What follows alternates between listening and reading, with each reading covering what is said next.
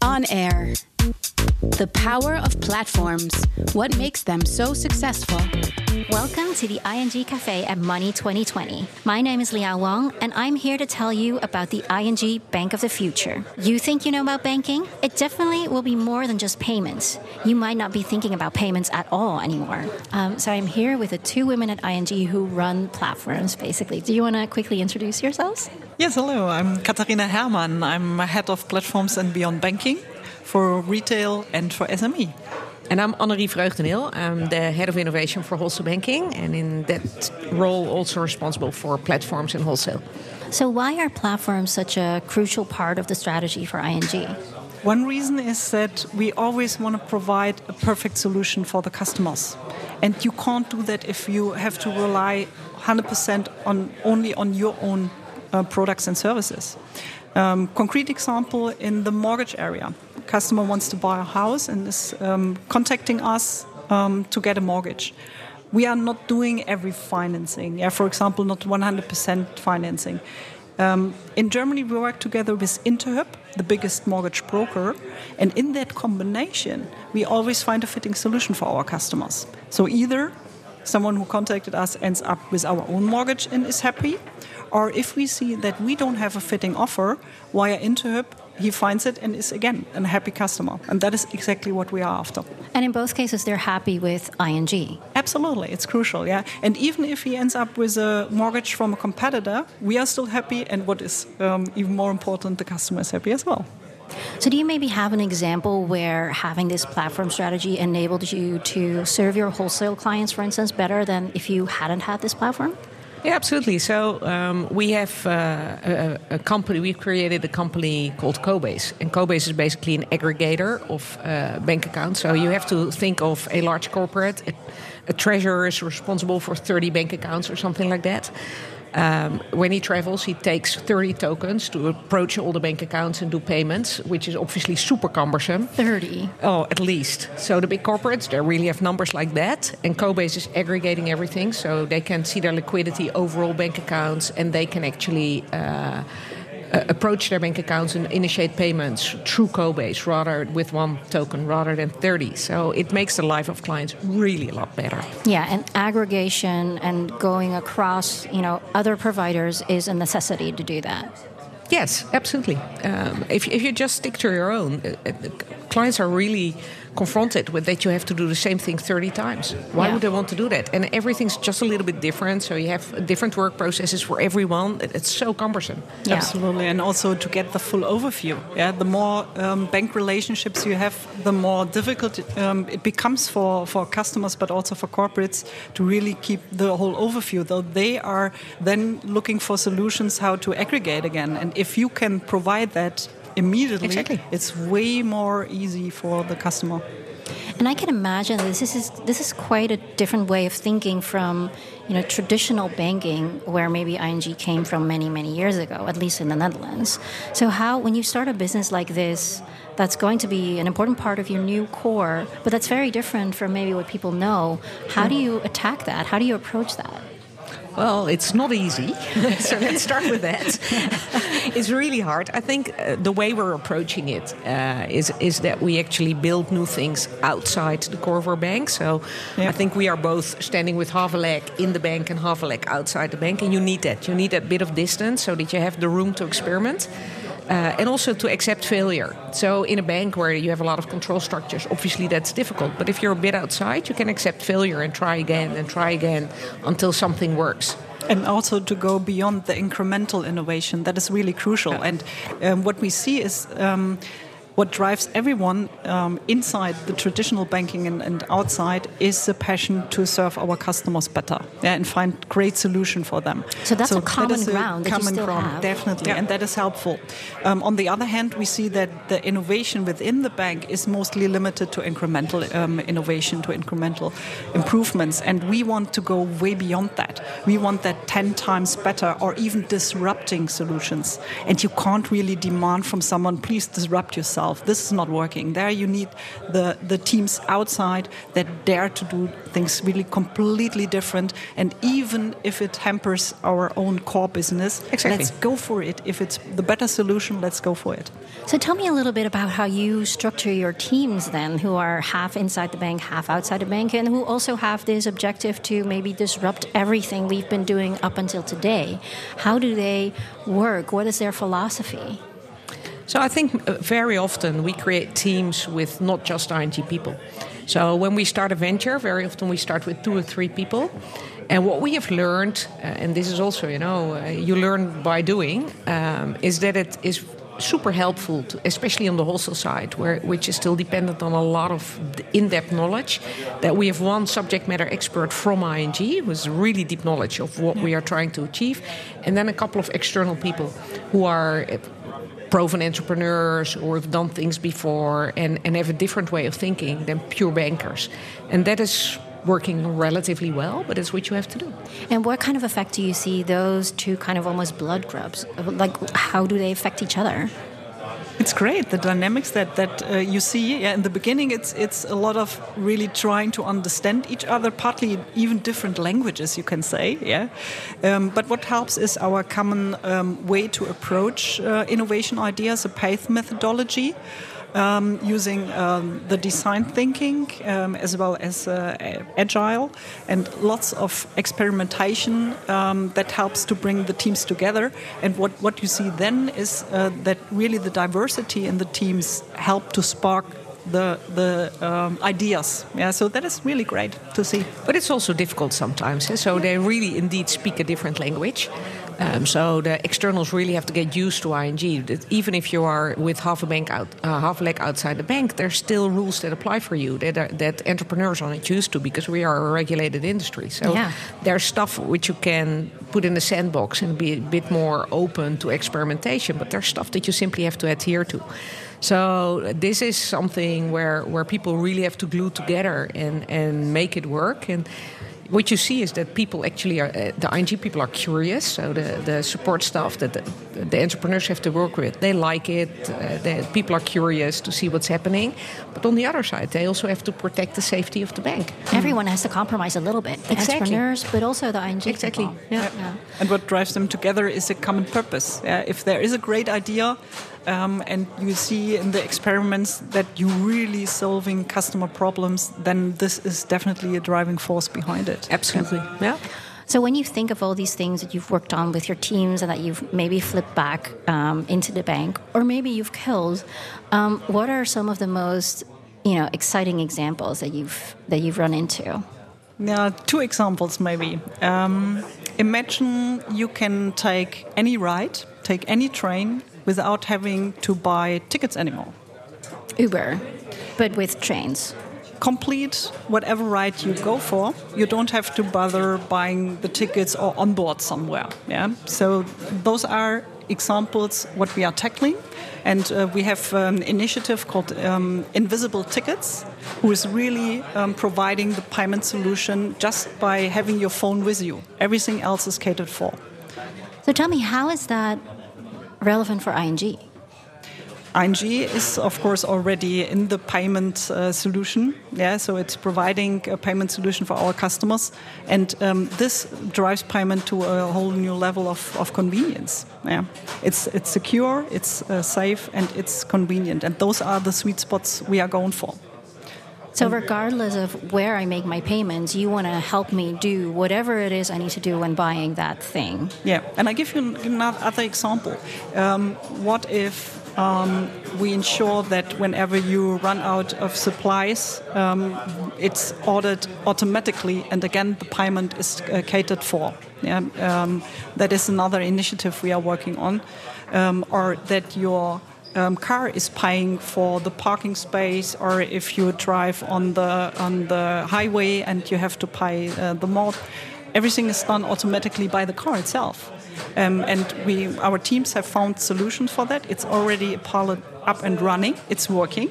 I was thinking, where can so I use convenient. this? yeah, so it's it's already live, and um, we have uh, some some pilots, uh, for example, with BMW, um, and also um, olive oil. Yeah, so different areas where the teams uh, test uh, the the uh, solution, and it's it's working. It's And- great stuff. Um, what, where, where do you see this end game moving? Is it like one big platform where I make my payments and do you know all these things? Like I pay for my rides, my car pays for my rides, my, my fridge pays for my food. the payment will be in the background, so you don't have to think about it anymore. Yeah, it's it will just happen. You can think about what's really relevant and important for you, yeah, and uh, everything else will happen automatically in the background. That that is one big trend we see. Invisible uh, payments are also invisible loans. Yeah, you just decide if you want to pay directly or um, later. Um, these kinds of trends are, are really big, and we will have solutions for that. While on the other hand, um, the platform um, solutions where you as a customer can have an easy grip on all your financial matters. That is something um, which we provide via um, a great mobile app with, with great experience. Yeah. And how does that platform experience translate to wholesale, where you have maybe fewer clients who do bigger deals? I think uh, wholesale platforms will be very different from, from retail platforms, indeed, because you do fewer deals. So if you only do so many a year, or maybe even one in a couple of years, it's so easy to pick up the phone. Why would you want to do things online? Um, so we think it will be more focused features, and what you see in wholesale is that especially all kind of insights that you get, could get with AI are probably a future where people are really interested in. So data analytics, uh, those kind of things are are uh, um, really valuable to clients. Obviously, we see things on the blockchain where you can simplify processes enormously um, because so much is still completely paper based and really like 250 pages of loan documentation, which nobody wants to read. um, so it's it's that kind of stuff where you really want to change the way of working. What are some opportunities that you're really excited about? Um, well, I think we're very excited about the blockchain things we have uh, worked on, especially because we pulled off a couple of consortia that have their first products live. So that's really great um, because blockchain is, is was very much hyped, and then everybody started talking, uh, stopped talking about it, and then. Which was actually good because then we could go to work and actually make something happen uh, in that space. So that's, I think, really impactful to really change the way we do business and make it much less cumbersome and easy to deal with for everybody.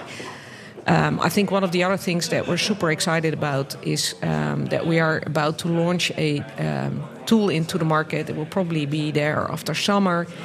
Um, where uh, clients can upload all their uh, documents that they need to provide to a bank, but also to their tax advisor or also to their suppliers or everybody who wants to establish am I dealing with the right company and the right person behind that? Um, and they can basically organize it in that secure vault and then spread it out to everybody they want to uh, work with. Um, so that is again making life a lot easier for people than the, the way things are going now. And I think that is for the wholesale clients really the key thing: make it easy. Make it efficient Yeah. because time for them, time really is money, right? Yeah, absolutely. Yeah. And then, to what extent do you see, you know, both your teams, the retail platforms and the wholesale platforms? Um, are there synergies? Is the end game one platform? Will it always stay different? There are indeed um parts of it which we share. I give you a concrete example of uh, onboarding. Yeah, um, know your customer. That is something based on the person, where you have to establish the true identity, and um, to ensure that this process is um, not cumbersome but very easy, and also to ensure that it's done safely with other um, e-commercelers, for example, yeah, or cross banks or whatever. Those are topics we drive together, look into together.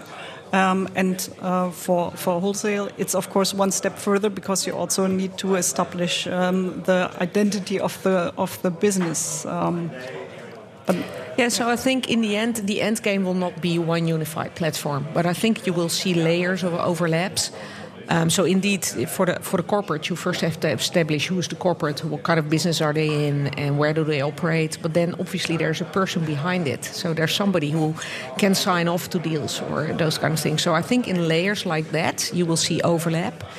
Um, but what we especially do is building a platform is not easy stuff. There's no playbook for it. You know, it's it's not something you simply execute.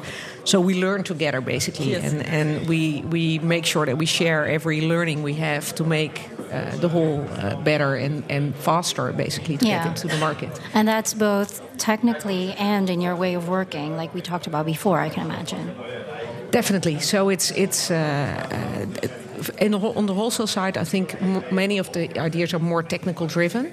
I think where wholesale is getting really inspired by the retail side is about the ease of use of the customer experience. So.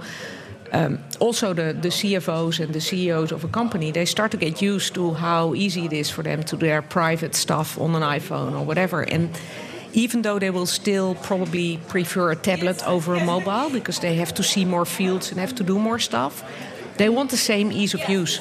So that is where we can really learn from each other and really uh, change uh, the way we do things on the wholesale side to at least give people the experience that is as good as that they have as a private individual. Yeah, and that bar has been set by the big tech platforms, and now we all have to follow. Exactly. Yeah, the, the customer experience is truly key. Yeah, especially since we have the ambition to become the go-to place for all financial matters. Yeah, so that that just using our app is sufficient for customers to be on top of their financial matters, make better financial decisions, um, have access to the whole market via one app. This is what we are after. And um, So to, maybe to give an example of that, in the Netherlands, for instance, we already have in our mobile app, which is uh, hi, very highly rated by consumers. We also, for small and medium-sized companies, we have the op- opportunity to also put that account in, so they can use the same app for both, and then you make it really easy for them because, especially for small companies, they. The, the, the owner of, of, of the business is, is so much the person leading the company that to have the same experience for whether he's in private life or business life is, is uh, very good for them. and it probably mixes for them too. Like they probably handle private things during work time Exactly. and the other way around. Exactly. Yeah. absolutely. And um, thinking back to the platform strategy, I think um, Ralph mentioned that there were like there are three approaches to this, right? There are three models: you build it yourself, um, you invest or you spin off, uh, and and you tap into other platforms. I think I've heard examples of you building it yourself and you investing and spinning off. What about the third one, the tapping into other platforms? It's something we especially do on the wholesale side. Um, so we call it that you can be a large producer on somebody else's platform, and we see it especially in the blockchain examples. Because you cannot be alone on a blockchain, you always have to be in a consortium or in a partnership with others. And there we will be a producer on the platform. We will bring our balance sheet or we will bring uh, lending, uh, loans, those kind of things to the platform. Um, which is still very important because that is in the end where our clients will be. In the end, if, if, if this really starts flying, and obviously we hope it will, that is the way the client will interact in the end with a couple of banks. So you have to be there as well. Yeah, even if you're in a, a little bit more of a facilitating role. Yes, you are, but you have to be where your clients are. And to what extent do you, maybe also on the B2C side, actually participate on top of existing platforms? Say in Amazon, for instance, if you're moving into retail and those kind of things. what we are looking into where it makes sense to provide payment solutions or loan solutions yeah so to facilitate e-commerce um, that is something we look into um, the, the idea in retail is really to become the go-to place ourselves so that people can be on top of their financial matters with us Right. So tapping into other platforms is being a facilitator in one way or another.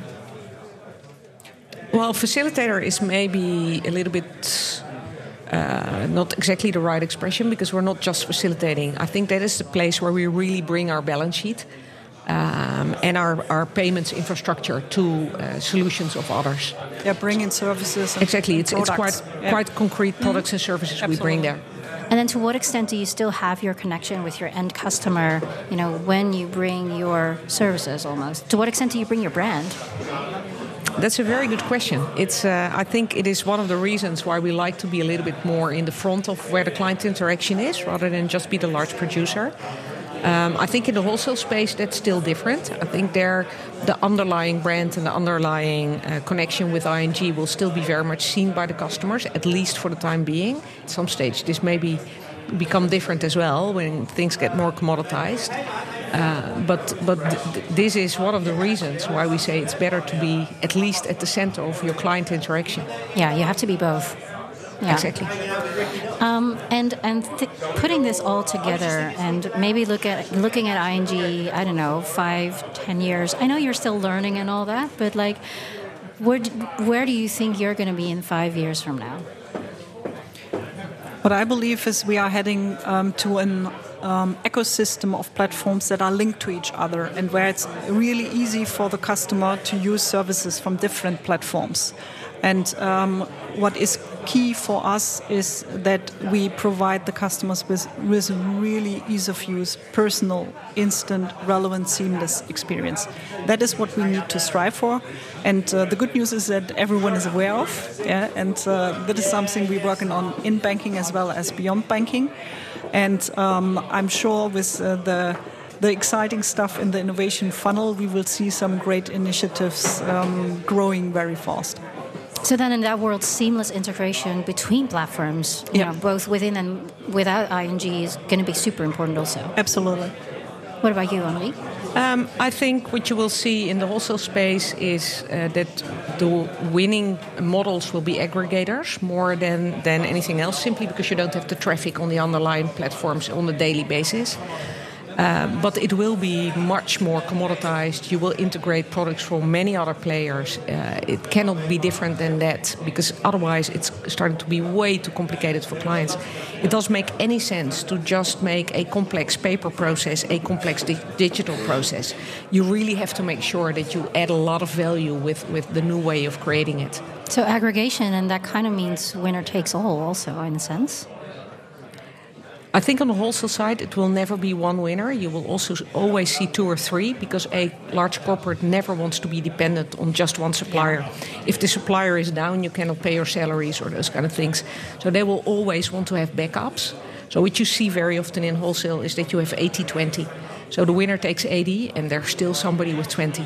I, I think um, our customers will choose one main app, one main front end um, which um, enables the connection to different solutions. Yeah, and, and, it's our job to, to cater for that so that the customer don't have to bother it, find the right partners everywhere. We will help them with, with one front end. And um, this is definitely um, something um, we are sure about. Um, and then indeed the seamless integration and the experience are key.